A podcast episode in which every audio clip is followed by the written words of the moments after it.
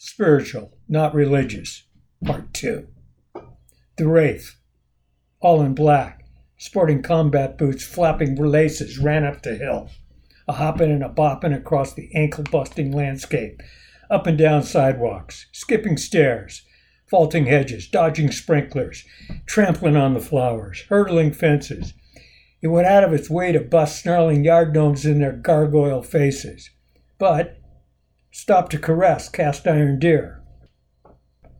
Snapping at his heels, Howling Coyote paused only to chase the occasional cat or Pomeranian out to do morning business, and back to the relentless pursuit, aiming to down this trespassing beast and gorge for days. Someone opened a door, called, Muffin, Muffin, here, boy, Muffin, come. And Coyote sang songs of deserts and mountains, homes lost and forgotten, while the rude boys yipped, Why don't you call animal control and report us, you filthy alien? And they laughed, laughed, uproarious and free, scrambling to catch up in case the black man went down and they could rip his guts out through his stomach and show him just exactly who's who and what's what in this ancient land. Because we were here first and you're nothing, nothing but immigrant prey to us and ours. He dragged a stick match across the concrete, colored sparks bursting like an accelerator particle. He savored the taste of burnt phosphor and took a small hit of good bud. He waited for colors to sharpen, hoping for a better vision, but whatever it was, was still there, running up and down, outlined in the light of the streets, with a long shadow chasing behind, a spirit after a soul.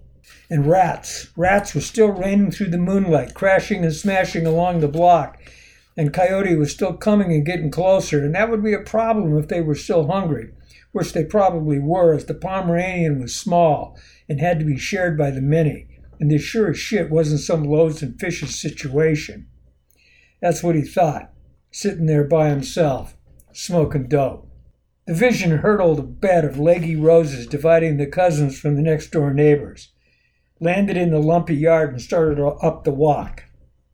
Whoa, the vision said, shying like a stud horse spooking at a tumbling leaf. What are you doing here? You almost gave me a heart attack. I'm watching the sun come up, I said. How about you? He hunkered down to take a look, sweat like rain dripping on the sidewalk between my feet, splashing the ankles and calves. Agonized, screaming rats zipped past the moon, reflecting from his smooth, shiny black skull. Coyote pressed too close, and he gave it a boot in the face, and it scampered back, howling pain and anger. Keep your distance, he said, and they grudgingly moved back an inch or two. I bring the day, he said, as a two pack thumping pickup cruised by, dodging flaming rats raining from the heavens. That's my brother. He drives and folds. I run and deliver. Coyote scares him. They are scary, I said. We've got an understanding. They get too close, I make 'em pay. Not much in it for them. They hope I trip, go down. For them, it's the long game. For me, it's a don't make a mistake game. That's the way it is. You want to get somewhere, he said. I don't know. Being perfect, I don't know about that. Be perfect when it counts. That's all you need in this town. Coyote milled about, anxious to get going and finish this thing before the sun came up and day people took over the city. How many you got? I mean, how many papers you deliver each day? Coyote pressed in like they were at council, inching closer till they were within range, which didn't seem to bother him but was making me nervous, although it may have been paranoia about the alcohol and drugs and lack of sleep, or maybe it was just all the teeth. We do quite a few. Used to be up around 700, but those days are gone. People getting their news from the air these days. I kept doing it. I got to be here anyway, to do my main job and don't want to disappoint these hungry bastards. So I'll keep bringing the news as long as people keep making it. Coyote showed their teeth in appreciation of his kindly consideration for their rapacious appetites. Shrieks rang from on high as the winners doused the losers in gasoline and threw them from the very top. The sadists among them, with clothespin guns, made bets, firing stick matches at rats tumbling past, sending them to a spectacular death a whoosh of igniting flames. My brain tried to compute how much time it would take to run all over the dark Santa Monica mountains every morning delivering newspapers, but it got distracted by the wriggling, screaming blobs of fire bouncing down the street, an agitated coyote pressing closer, and it couldn't handle the math. Sounds risky with these bastards following you. Every night they greet me, follow me, accompany me. They're part of my journey. What do you do? Don't trip, slip, or fall. Everything will be fine if you don't go down. Go down in this town, they'll be on you. You understand?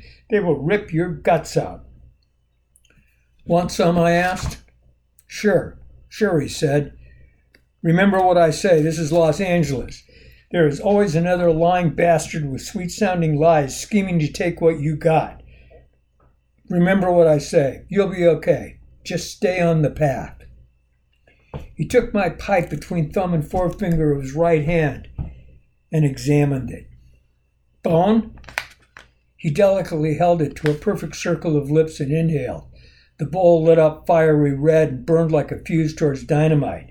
It became a bonfire glowing white hot at his fingertips, a censer for this church in our time. He held his breath deep and long. Yes, I said. Tastes like wolf.